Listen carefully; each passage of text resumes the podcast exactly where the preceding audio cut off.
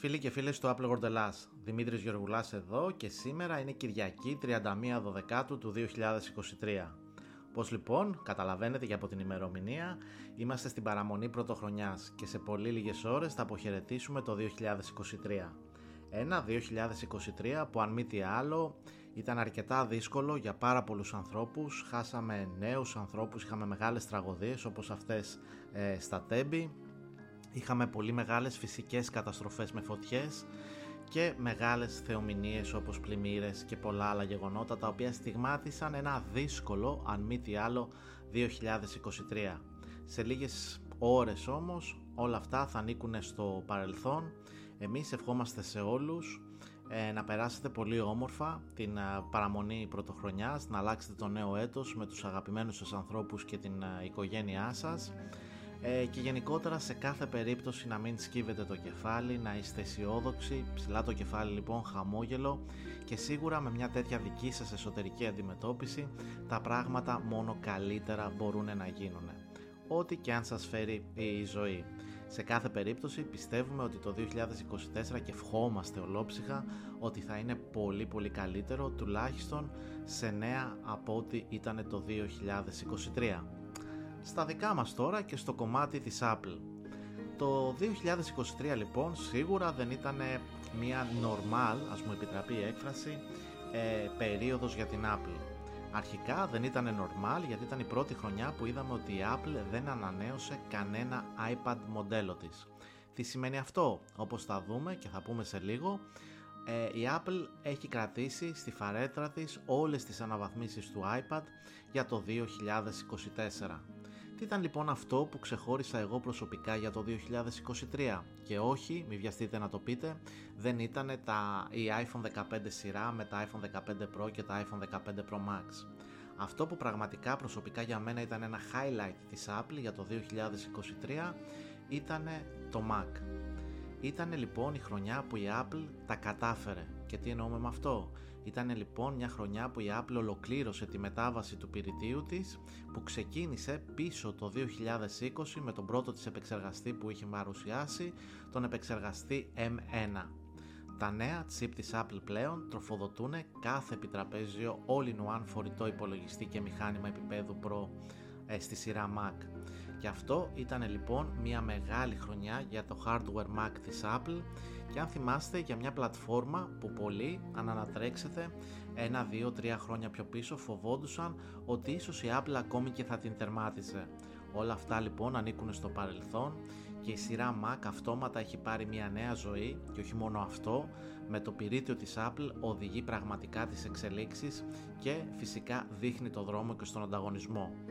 Φέτος μάλιστα έγινε το ντεμπούτο όχι ενός, όχι δύο, όχι τριών, αλλά επτά νέων μοντέλων Mac συμπεριλαμβανομένων των μοντέλων M2 που αντικατιστάθηκαν μάλιστα τα, με τα μοντέλα M3 μέσα σε μερικούς μήνες από την κυκλοφορία τους. Αυτό, αν μη τι άλλο, δείχνει το πόσο γρήγορα κινείται η Apple με την ανάπτυξή της σε πυρίτιο και από την άλλη πλευρά είχαμε και το λογισμικό με το MacOS Sonoma, εκεί τα πράγματα ήταν λιγότερο συναρπαστικά, παρόλα αυτά και αυτό έφερε κάποια πολυαναμενόμενα χαρακτηριστικά. Ας τα πάρουμε όμως τα πράγματα από την αρχή. Ε, το 2022 η Apple παρουσιάζει τον M2 επεξεργαστή. Ήταν περίεργο που ήρθε πρώτα στο iPad Pro πριν φτάσει στο Mac Mini. Ευτυχώς όμως η Apple το διόρθωσε αυτό τον Ιανουάριο με την κυκλοφορία του M2 Mac Mini μαζί επίσης με τα μοντέλα M2 Pro και M2 Max για τα MacBook Pro. Στη συνέχεια το MacBook Pro αναβαθμίστηκε ξανά τον Νοέμβριο καθώς η Apple αποκάλυψε τρεις νέους επεξεργαστές ταυτόχρονα και συγκεκριμένα τους M3, M3 Pro και M3 Max και όλοι να είναι διαθέσιμοι επίσης για τα MacBook Pro. Αυτό, αν μη τι άλλο, ξάφνιασε πολλούς και ήταν μια γρήγορη αναβάθμιση όπως είπαμε και στην αρχή και κάποιους ίσως τους ενόχλησε αν είχαν πάρει τον αρχές του, του χρόνου το μοντέλο M2 και αναμφίβολα όμως είτε έχετε το MacBook Pro με έναν M2 επεξεργαστή είτε ένα MacBook Pro με έναν M3 επεξεργαστή σε κάθε περίπτωση απολαμβάνετε την πραγματική απόδοση που προσφέρουν. Η Apple όμως δεν σταμάτησε σε καμιά περίπτωση εκεί. Έχοντας λοιπόν όλη αυτή την φόρα και την ορμή, τον Ιούνιο είδαμε επίσης την άφηξη τριών νέων συσκευών. Πρώτο λοιπόν και καλύτερο και προσωπικά αγαπημένο αν θέλετε είδαμε το MacBook Air M2 15 inch παρακαλώ και το Mac Studio M2 που σίγουρα ήταν ευπρόσδεκτες αφήξεις. Ο 15 τώρα inch Air M2 είναι εύκολα και δεν έχω να πω πάρα πολλά πράγματα ένας φορητός υπολογιστής που τον προτείνουμε σχεδόν σε όλους. Ενώ το M2 Mac Studio από την άλλη έφερε μια σειρά από διορθώσεις όπως θόρυβος και προβλήματα συνδεσιμότητας Bluetooth που είχαν ορισμένοι χρήστες στην έκδοση M1 Mac Studio και φυσικά ως αναβάθμιση με το νέο επεξεργαστή έφερε τόνους πραγματικής ισχύως. Το τρίτο μοντέλο τώρα που εντάχθηκε σε αυτή τη σειρά ήταν το Mac Pro, το οποίο σίγουρα ακόμη μια φορά δίχασε με την κυκλοφορία του. Εξακολουθεί να είναι πανάκριβο και το 99,9% των χρηστών πιθανότατα δεν χρειάζεται ένα τέτοιο μηχάνημα γιατί δεν χρειάζεται μια τέτοια ισχύ. Ωστόσο, πολλοί δυνητικοί πελάτες του απογοητεύτηκαν από την αλλαγή στις διαθέσιμες προδιαγραφές κατασκευής, πράγμα που σημαίνει ότι η μνήμη RAM περιορίζεται πλέον σε αυτό το μηχάνημα στα 192 GB αντί για το εξωπραγματικό 1,5 TB που διατίθονταν στο μοντέλο του 2019. Ξαναλέμε, αυτά και το καταλαβαίνετε και ως νούμερα, είναι πραγματικά αστρονομικά ποσά RAM. Αλλά αν χρειάζεται κάποιος την απόλυτη ομή δύναμη για ένα μηχάνημα, σίγουρα είναι πράγματα τα οποία θα σκεφτεί. Επίσης δεν μπορείτε να αναβαθμίσετε, κάτι το οποίο είναι η τάση της Apple, τη μνήμη του νέου Mac Pro εκ των υστέρων και τα σημεία μάλιστα αναφοράς, τα benchmark αν προτιμάτε στα αγγλικά, δεν τον βάζουν πολύ πιο μπροστά από το πολύ μικρότερο και πολύ πιο προσιτό οικονομικά Mac Studio. Ωστόσο όμως όπως αναφέραμε νωρίτερα η Apple ολοκλήρωσε δυναμικά τη χρονιά με την αποκάλυψη του M3. Μαζί λοιπόν με τα μοντέλα MacBook Pro M3 η Apple έφερε και το M3 iMac και ενώ δεν άλλαξε τίποτα από την έκδοση εμένα εξωτερικά εκτός από τον ίδιο τον επεξεργαστή, η Apple επιβεβαίωσε κάτι που πολύ φοβόμασταν και αυτό ήταν το γεγονός ότι δεν υπάρχουν κάποια άμεσα τουλάχιστον σχέδια για να φέρει ένα μεγαλύτερο iMac στην αγορά. Παραμένει λοιπόν για όλους εμάς ένα όνειρο ένας νέος iMac 27 ιντσών ή και περισσότερων ιντσών με έναν επεξεργαστή της Apple. Τέλος, την εκδήλωση, την Scary Fast, είδαμε επίσης και το τέλος και επίσημα της Touch Bar. Αυτό το, το χαρακτηριστικό αν θέλετε, αυτό το πάντρεμα λογισμικού και hardware της Apple που ονομάστηκε Touch Bar πραγματικά είχε ένα άδοξο τέλος και οι λόγοι είναι πάρα πολλοί. Έχουμε γράψει και στο applewordelast.com αναλυτικά την άποψή μας για την Touch Bar. Αυτό που θέλουμε να τονίσουμε σε αυτό το σημείο εδώ πέρα είναι ουσιαστικά ότι ήταν μια πολύ έξυπνη ιδέα. Όσοι έχετε δουλέψει με την Touch Bar μετά από λίγο καιρό σίγουρα θα βρήκατε χρήση της και θα την αγαπήσατε αλλά από εκεί και πέρα με την πάροδο του χρόνου εγκαταλείφθηκε πρώτα και καλύτερα από την ίδια την Apple το οποίο αυτό ήταν κάτι τραγικό και κατ' επέκταση από τους προγραμματιστές τρίτων.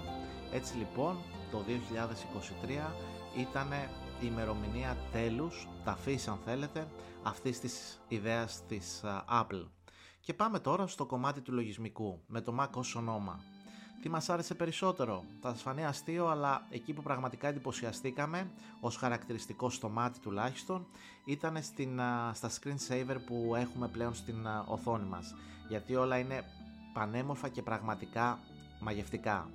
Τώρα, σε άλλα σημεία η Apple κυκλοφόρησε μια λίστα με σταθερά χαρακτηριστικά που δεν είναι ακριβώς αυτό που λέμε μεγάλα και wow, αλλά σίγουρα είναι χαρακτηριστικά τα οποία βοηθούν στην ε, καθημερινότητα, όπως η δυνατότητα πολλαπλών χρηστών του Safari, η δυνατότητα προ...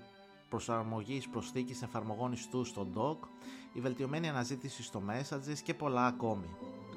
Η λειτουργία τώρα παιχνιδιού που έφερε η Apple επίσης εστιάζει φυσικά στον M3 επεξεργαστή και στην, και στην ανείχνευση ακτινών θα μπορούσε να είναι ένα πολύ σημαντικό βήμα για να γίνει επιτέλους στο Mac μια πλατφόρμα και μια υπολογίσιμη δύναμη στο χώρο των παιχνιδιών.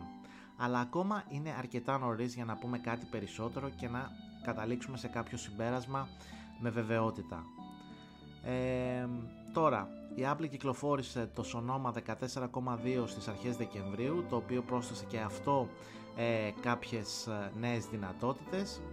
και ένα από τα χαρακτηριστικά που περιμέναμε πραγματικά με ανυπομονησία με το MacOS Sonoma ήταν το εργαλείο desktop ε, widget αλλά η δυνατότητα αυτή χρειάζεται ακόμη αρκετές πινελιές από την Apple για να είναι έτοιμη γιατί δεν είναι σαφές ακόμα ποιες εφαρμογές προέρχονται από το τηλέφωνό σας, ποιες εφαρμογές είναι γενείς και ποιες είναι διαδραστικές, αλλά σίγουρα αυτό είναι κάτι στο οποίο η Apple θα δουλέψει και μέχρι το καλοκαίρι, μέχρι τον Ιούνιο δηλαδή που θα έχουμε την ανακοίνωση του νέου λογισμικού στο macOS, περιμένουμε πολλές ε, σημαντικές βελτιώσεις. Έτσι λοιπόν κλείνω το Mac λέγοντας ότι ήταν αν μη τι άλλο μια δυνατή χρονιά για τα Mac και για εμάς προσωπικά ένα τεράστιο highlight. Και ενώ λοιπόν το Mac Pro μπορεί να ήταν overdose για τους περισσότερους από εμάς, η άφηξη νέων συσκευών M2 και M3 συμπεριλαμβανομένου του φανταστικού ξανατονίζουμε M2 MacBook Air 15 inch σίγουρα έφτιαξε μια πολύ καλή εικόνα για την Apple. Και ενώ το Mac ως ονόμα δεν είναι η πιο συναρπαστική όπως είπαμε και προηγουμένως ενημέρωση που έχουμε δει εδώ και χρόνια, εξελίσσεται περαιτέρω και το ίδιο το λογισμικό εξελίσσει περαιτέρω το οικοσύστημα της Apple με μικρούς αλλά σημαντικούς και ευπρόσδεκτους τρόπους.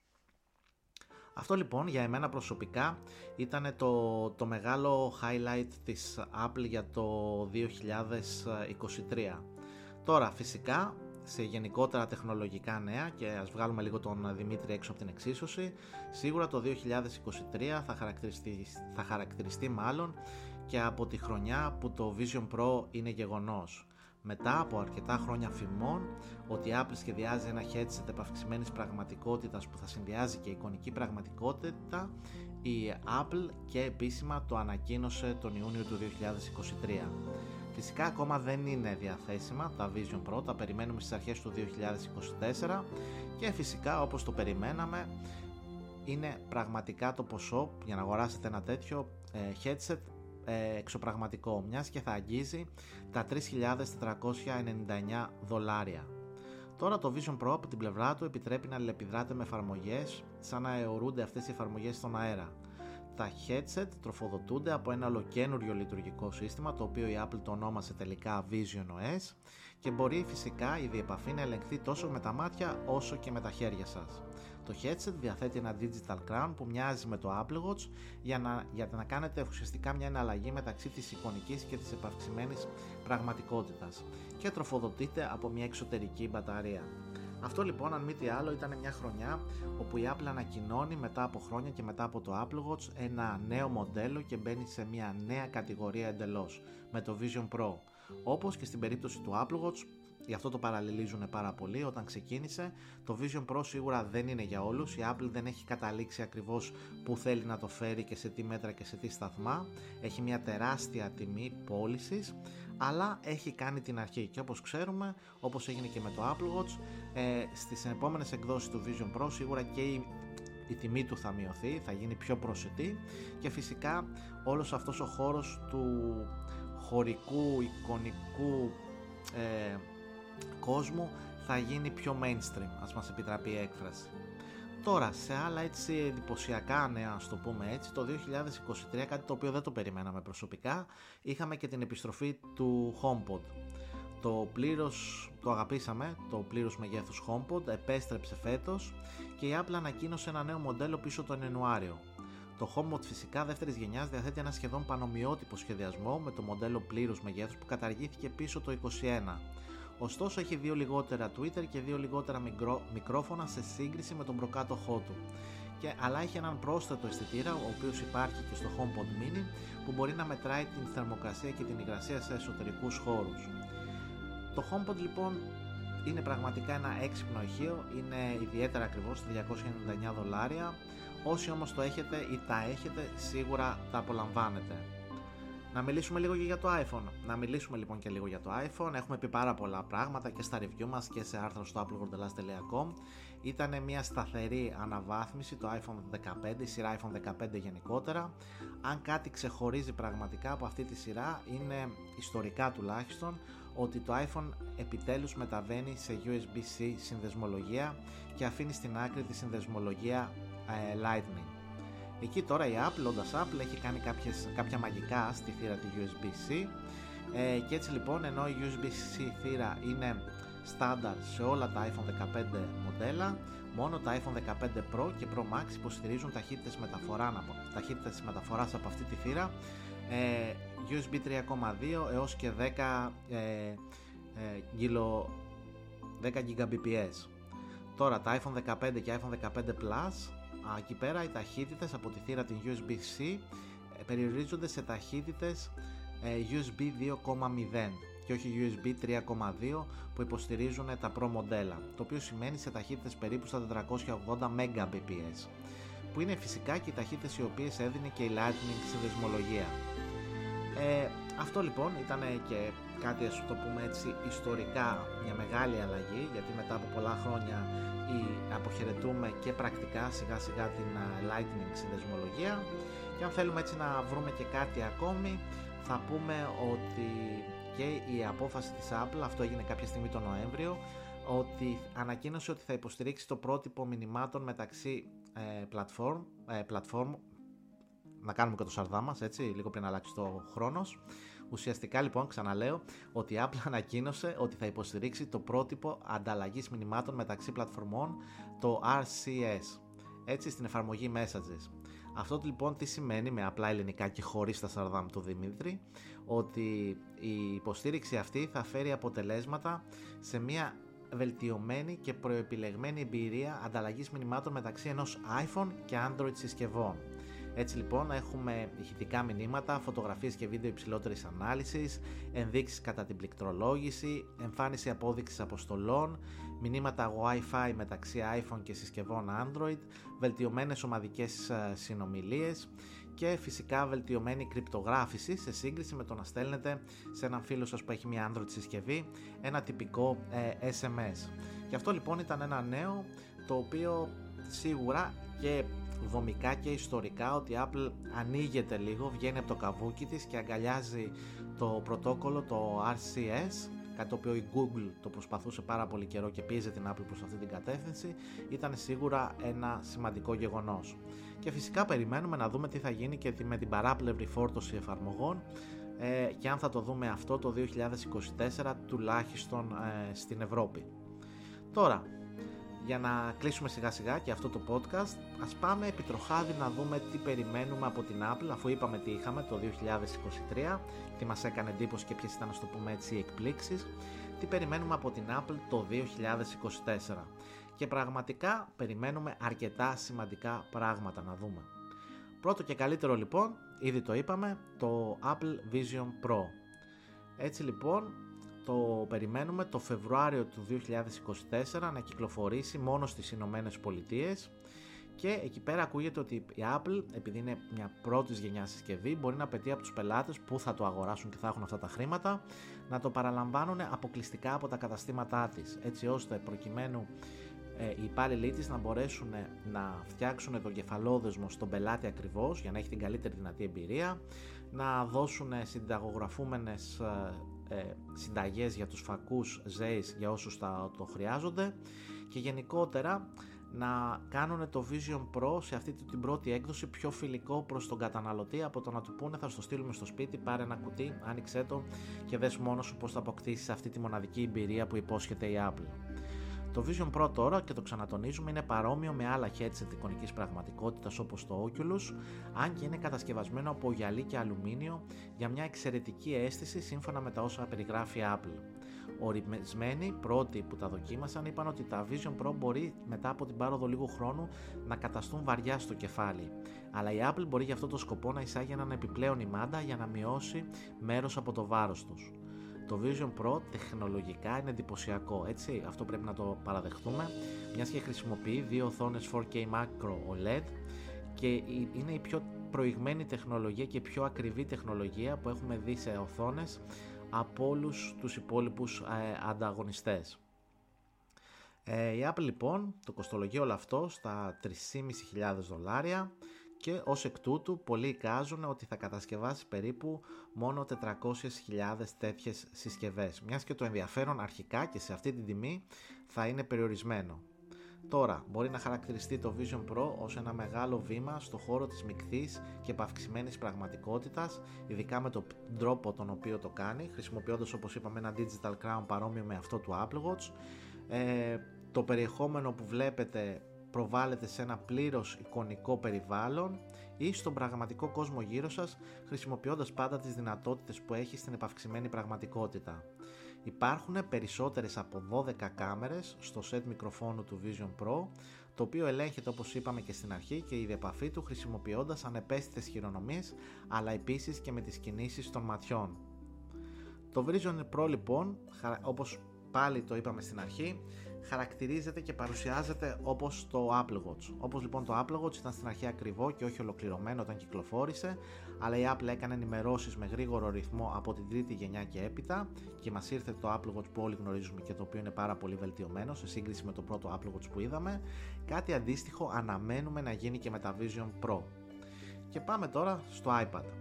Αρχικά εκεί γύρω στο Μάρτιο του 2024 εικάζεται ότι θα δούμε τα OLED iPad Pro όπως είπαμε στην αρχή, η Apple δεν ενημέρωσε τη σειρά iPad το 2023, αλλά το 2024 σίγουρα θα είναι η χρονιά τους, αρχής γενομένης με τα iPad Pro, τα οποία θα έχουν αναβαθμισμένες OLED οθόνες για πρώτη φορά.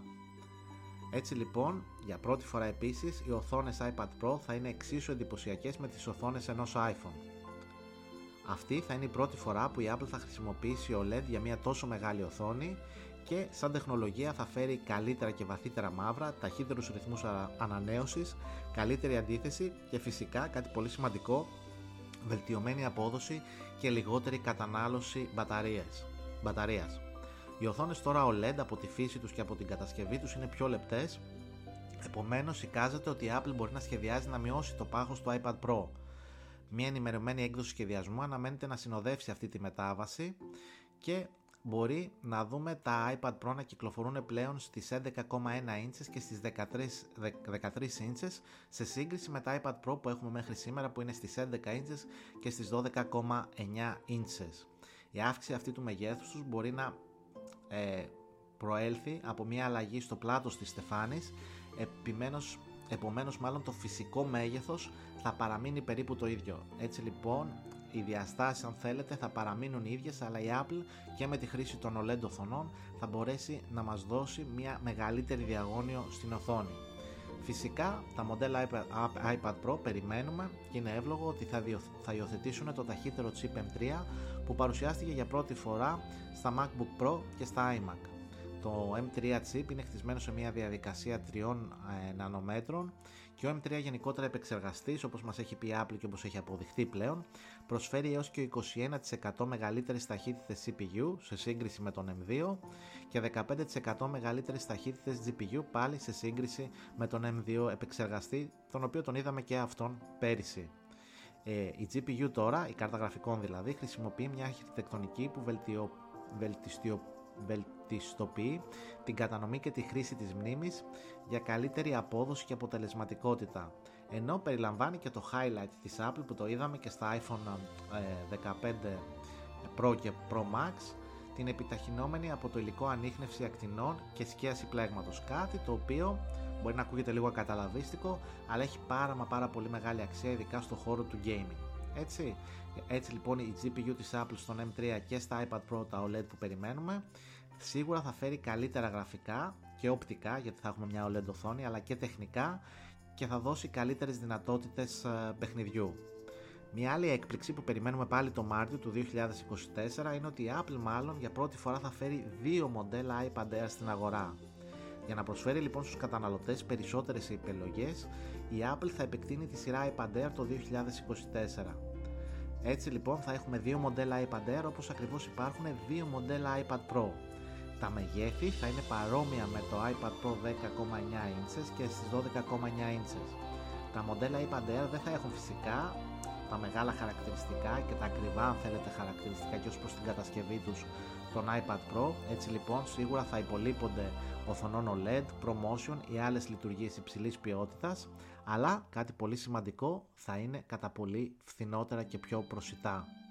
Έτσι λοιπόν, δεδομένου ότι η Apple ενημέρωσε τη σχεδίαση του iPad Air το 2021, δεν περιμένουμε να δούμε μια σημαντική αλλαγή στην εμφάνιση της συσκευής αλλά πιθανό να υπάρξουν κάποιες βελτιώσεις για να προσαρμοστεί το νέο μέγεθος οθόνης. Σίγουρα λοιπόν περισσότερες επιλογές και εκεί. Τώρα, ένα άλλο μεγάλο highlight το οποίο περιμένουμε το 2024 με μεγάλη ανυπομονησία είναι το iOS 18.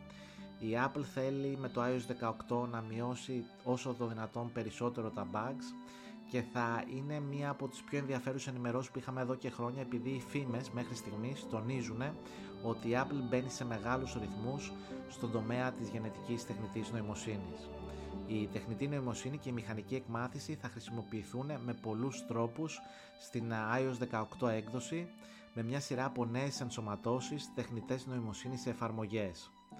Μέσα σε όλα αυτά η Siri, η αγαπημένη μας εισαγωγικά Siri, αναμένεται και αυτή να αποκτήσει λειτουργίες που υποστηρίζονται από μεγάλα γλωσσικά μοντέλα τα οποία είναι η κινητήρια δύναμη όπως έχουμε πει και γράψει πάρα πολλές φορές από chatbots όπως το chat ε, GPT. Όλα αυτά λοιπόν, έτσι σε αυτό το, το σύννεφο της γενετικής τεχνητής νοημοσύνης και του boost που προσπαθεί να δώσει Apple, σίγουρα θα χαρακτηρίσουν, ευελπιστούμε τουλάχιστον, ακόμα είναι λίγο νωρίς για να έχουμε καλύτερη εικόνα, το iOS 18. Φυσικά περιμένουμε το macOS 15, το watchOS 11 και το tvOS 18. Μέσα σε όλα αυτά, έτσι, προστίθεται και το Vision OS 2, το οποίο θα ανακοινώσει η Apple, ε, το οποίο όπως έχουμε τονίσει και στην αρχή είναι το λογισμικό που αφορά ε, τα Vision Pro της Apple. Τώρα, μπορεί το πρώτο εξάμεινο του 2024 η Apple είναι κάτι το οποίο το θέλουμε, αλλά θέλουμε να δούμε πραγματικά ίσως έτσι και μια αλλαγή στην εξωτερική εμφάνιση και κάτι έτσι λίγο πιο νεοτεριστικό. Ε, η Apple στο πρώτο εξάμεινο του 2024 εργάζεται σε μια, νέα, σε μια νέα έκδοση του Apple TV. Ακόμη είναι δεν είναι καθόλου σαφές πότε πρόκειται να κυκλοφορήσει, τι πρόκειται να φέρει, ποιες είναι οι νέες λειτουργίες του, αλλά σίγουρα η Apple δεν έχει ξεχάσει ούτε το Apple TV και ως κόμβο οικιακό αλλά και ως τρόπο αναπαραγωγής ε, περιεχομένου. Περιμένουμε όμως κάτι έτσι ε, σημαντικό γιατί από την πρώτη φορά, από το πρώτο Apple TV μέχρι και σήμερα είναι μια συσκευή την οποία κάποτε ο Steve Jobs το, την είχε αποκαλέσει hobby της Apple. Τελικά έγινε ένα προϊόν το οποίο έχει το, ένα μερίδιο στην αγορά.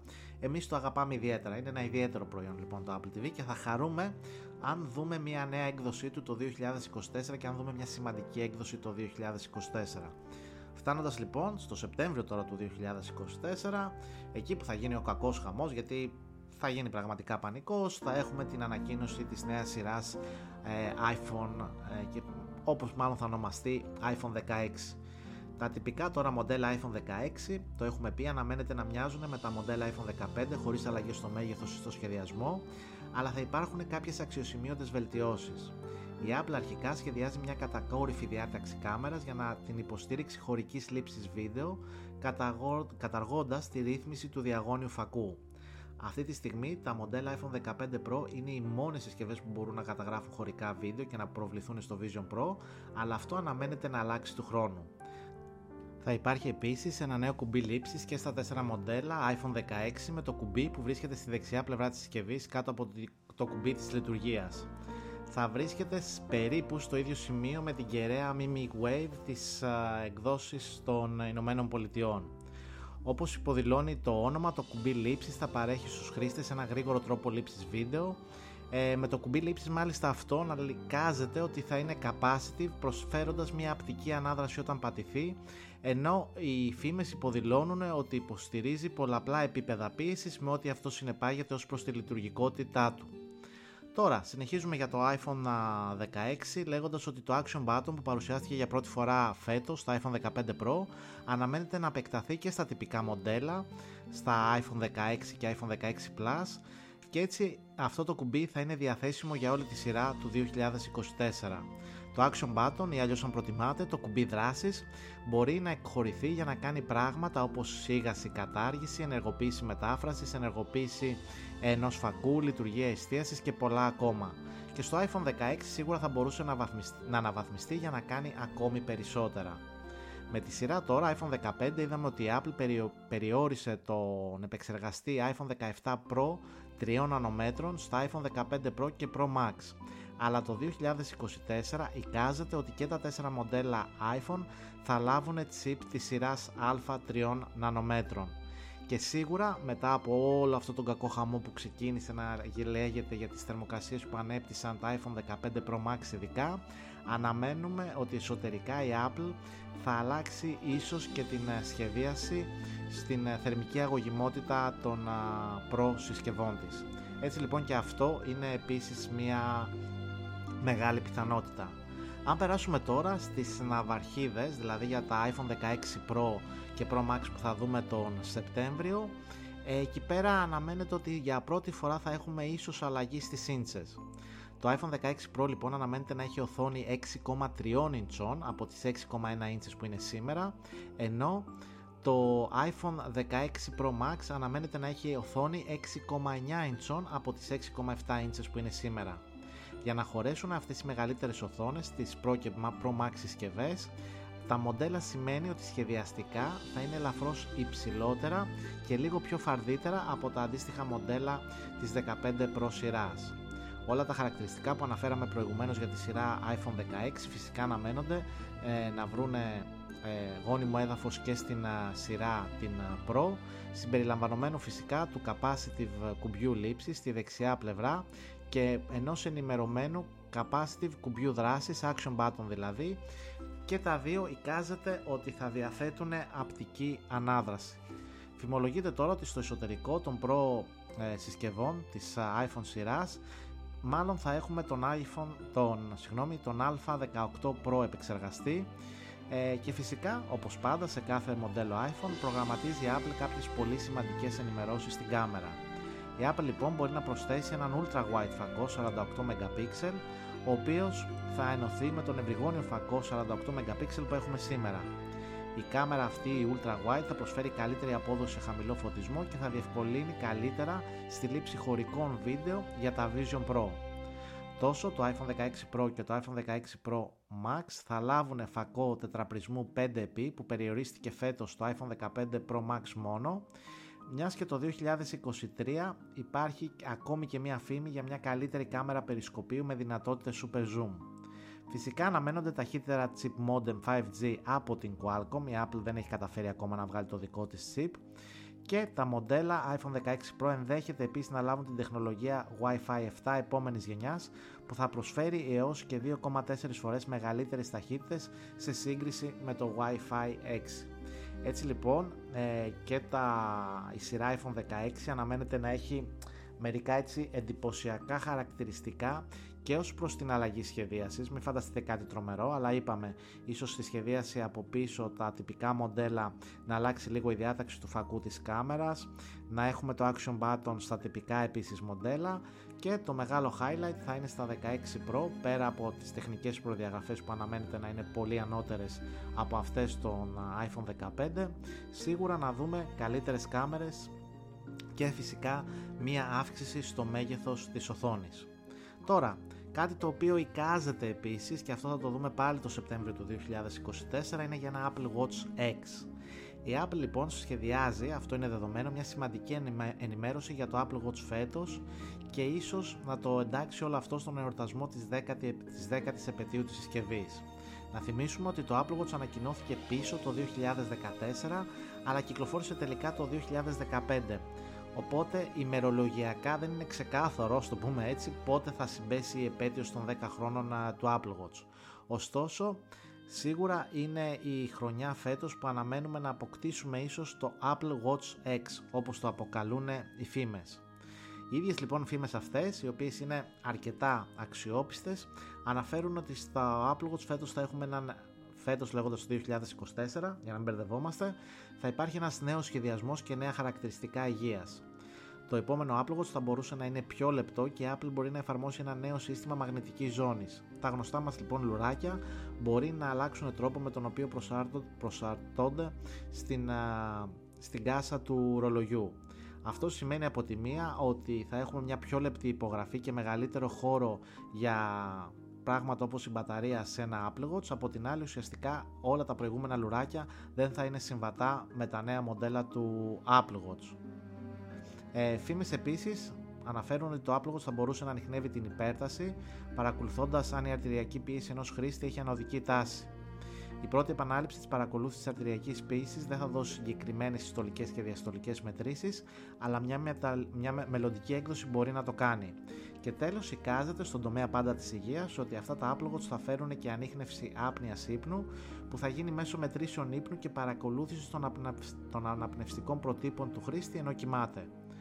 Ε, έτσι λοιπόν το άπλογος για ακόμη μια φορά θα μπορεί να ενημερώσει τους χρήστες αν υπάρχει κάποια πάθηση επιτρέποντάς τους φυσικά να επικοινωνήσουν εν συνεχεία με τον α, γιατρό τους. Και το Apple Watch λοιπόν περιμένουμε και με αυτό το επαιτειακό ας το πούμε έτσι κλίμα μια μεγάλη αναβάθμιση ειδικά σε σύγκριση με φέτος το 2023 που το Apple Watch Series 9 και το Apple Watch Ultra 2 δεν ήταν τόσο καινοτόμες και σημαντικές ε, αναβαθμίσεις σε σύγκριση με τους προκατόχους τους. Βέβαια όλο εδώ πέρα έχει και με το όλο αυτό που ξεκίνησε τις τελευταίες δύο εβδομάδες από την Apple και έχει να κάνει με την διαμάχη και, τη και το διακαστικό σάγκα, το πούμε έτσι, με την Massimo ε, σχετικά με τα Apple Watch στην Αμερική και αν τα Apple Watch στην Αμερική ε, θα μπορέσουν να κυκλοφορήσουν. τα έχουμε γράψει όλα αυτά αναλυτικά στο applegordelasses.com. Σίγουρα σε αυτό το κομμάτι η Apple έχει μπει σε μια νέα πολύ μεγάλη δικαστική διαμάχη. Δεν έχει όπως είδαμε πάρα πολλούς συμμάχους σε αυτό. Παραμένει να δούμε πώς θα εξελιχθεί όλη αυτή η ιστορία. Σίγουρα όλα αυτά γίνονται στην Αμερική και δεν επηρεάζουν ε, τη διαθεσιμότητα των Apple Watch ε, στην υπόλοιπη Ευρώπη και φυσικά στην Ελλάδα. Επιστρέφοντας λοιπόν στο 2024, κάτι που πολλοί ίσως περιμένουν είναι ότι θα δούμε και τα AirPods 4. Τα AirPods 4 της γενιάς λοιπόν έρχονται το 2024, λογικά και αυτά το Σεπτέμβριο ε, και η Apple ακολουθώντας ένα μοτίβο με τα iPad Air και τα λοιπά, μάλλον θα τα δούμε σε δύο μοντέλα. Θα έχουμε λοιπόν δύο διαφορετικές εκδόσεις AirPods να είναι διαθέσιμες σε διαφορετικά φυσικά σημεία τιμών ε, με την έκδοση, την πιο ακριβή, να αποκτά Active Noise Cancellation, μια δυνατότητα που προηγουμένως όπως ξέρουμε περιορίζεται στα AirPods Pro και τα AirPods Pro Max. Τα AirPods 4 τώρα θα έχουν επίσης μια ενημερωμένη σχεδίαση, ε, η οποία θα είναι μια διασταύρωση εικάζεται των σημερινών AirPods 3 και των AirPods Pro με κοντύτερα στελέχη. Ε, σίγουρα αυτή η προσαρμογή αναμένεται να βελτιώσει πάρα πολύ την ποιότητα του ήχου ε, δεν είναι σαφές ε, επίσης αν η Apple σε αυτά τα AirPods 4 θα προσθέσει ήρτη ψηλικόνηση ή όχι. Σίγουρα ε, περιμένουμε μια επανασχεδιασμένη θήκη ε, που θα διαθέτει ηχεία για τις ειδοποιήσεις Find My και μια θύρα φόρτισης USB-C. Έτσι λοιπόν σημαντικά και τα νέα για το AirPods 4. Τώρα όσοι ασχολείστε με τα AirPods Max σίγουρα περιμένουμε μια έκδοση και όχι κάτι παραπάνω ε, νέων AirPods Max που θα, το μόνο που θα αλλάζει θα είναι η θύρα φόρτισης και η θύρα συνδεσμολογίας που η Apple σιγά σιγά θα αφαιρέσει τη Lightning και θα τα κάνει και αυτά με θύρα USB-C και αυτό το περιμένουμε το Σεπτέμβριο του 2024. Τώρα, περιμένουμε ένα iPad mini 7 ίσως κάποια στιγμή τον Οκτώβριο. Ναι, αλλά χωρίς μεγάλες αλλαγές στο σχεδιασμό και η αναβάθμιση του iPad mini 7 αν γίνει ουσιαστικά θα αφορά το εσωτερικό του με νέο επεξεργαστή, πιθανότητα να προσθέσει Wi-Fi 6E και Bluetooth 5.3 σε αυτό το μοντέλο, αλλά όχι κάτι ε, ιδιαίτερο. Και επίσης σε αυτό το πλαίσιο κάπου τον Οκτώβριο του 2024 έχω, ίσως έχουμε και την ανακοίνωση ενός ανανεωμένου iPad το οικονομικό μοντέλο που και πάλι εκεί μπορεί να ανανεωθεί χωρίς αλλαγές ε, στον σχεδιασμό αλλά με ένα πιο γρήγορο chip, έναν επεξεργαστή δηλαδή όπως τον Α16 και φυσικά με υποστήριξη του Wi-Fi 6E. Τώρα, στα τέλη του 2024 ίσως δούμε και ένα Mac Mini. Το τελευταίο Mac Mini το είδαμε τον Ιανουάριο του 2023 με τον επεξεργαστή τον M2 Μία έκδοση τώρα του Mac Mini με έναν επεξεργαστή που θα περιλαμβάνει το M3 και το M3 Pro της Apple είναι πολύ πιθανό να το δούμε και θα κάνει σίγουρα το Mac Mini που και αυτό είναι μια αγαπημένη μας συσκευή ακόμη πιο δυνατό. Τώρα, εικάζεται ότι επίσης θα δούμε καινούριο Magic Keyboard το οποίο θα ακολουθήσει και τα νέα iPad Pro ένα καινούριο Apple Pencil 3 το οποίο και αυτό θα αφορά τις νέες τεχνολογίες που θα φέρουν τα iPad Pro και τα iPad Air που αναφέρουμε και τώρα ίσως να δούμε και κάποιες αναβαθμίσεις στο Mac Studio, στο Mac Pro αυτό το οποίο θα αποτελέσει μεγάλη έκπληξη αλλά δεν υπάρχουν ακόμα πολλές πληροφορίες είναι για ένα, μια home hub συσκευή της Apple μιας και υπάρχουν φήμες εκεί έξω που αναφέρουν ότι η Apple εργάζεται σε μια έξυπνη οικιακή βοηθό που θα χρησιμοποιείται ως κεντρικός κόμβος αντί του Apple TV για τον έλεγχο των προϊόντων ενός έξυπνου σπιτιού και θα μπορούσε να κυκλοφορήσει το συντομότερο μέχρι το 2024. Όπως καταλαβαίνουμε λοιπόν και εν κατακλείδη και το 2024 η Apple έχει να προσφέρει πάρα πολλές και σημαντικές αναβαθμίσεις. Σίγουρα και αν όλα αυτά που είπαμε προηγουμένως επαληθευτούν θα ξεχωρίσουν οι αναβαθμίσεις που θα φέρει στη σειρά iPad από το οικονομικότερο μοντέλο μέχρι τα iPad Pro μέχρι τα, τις δύο επιλογές που θα έχουμε για τα ε, iPad Air από εκεί και πέρα σίγουρα περιμένουμε με ανυπομονησία πως γίνεται κάθε καλοκαίρι τι καινούργια στοιχεία θα φέρουν οι μεγάλες αναβαθμίσεις στο λογισμικό της. Το Σεπτέμβριο με τη σειρά iPhone 16 τα έχουμε χιλιοπεί. Ε, θα είναι μια κύρια αναβάθμιση που θα γίνει στη σειρά την iPhone 16. Δεν περιμένουμε κάτι τρομερό και μια τρομερή αλλαγή, όπως περιμένουμε όμως να γίνει στο Apple Watch.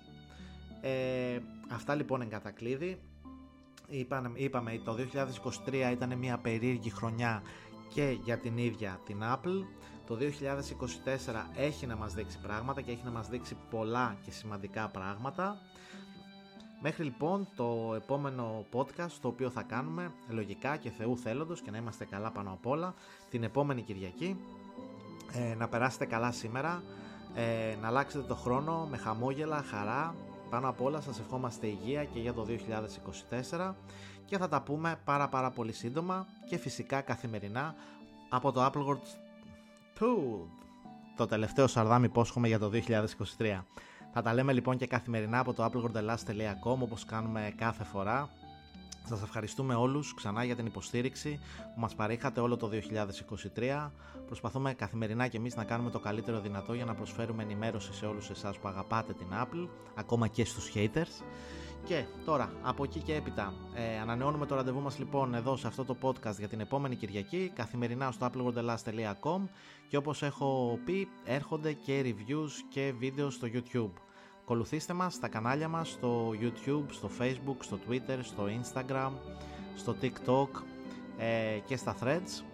Τα λέμε και από εκεί καθημερινά και τι καλύτερο να σας ευχηθούμε να είστε όλοι καλά. Τα λέμε πάρα μα πάρα πολύ σύντομα. Γεια σας.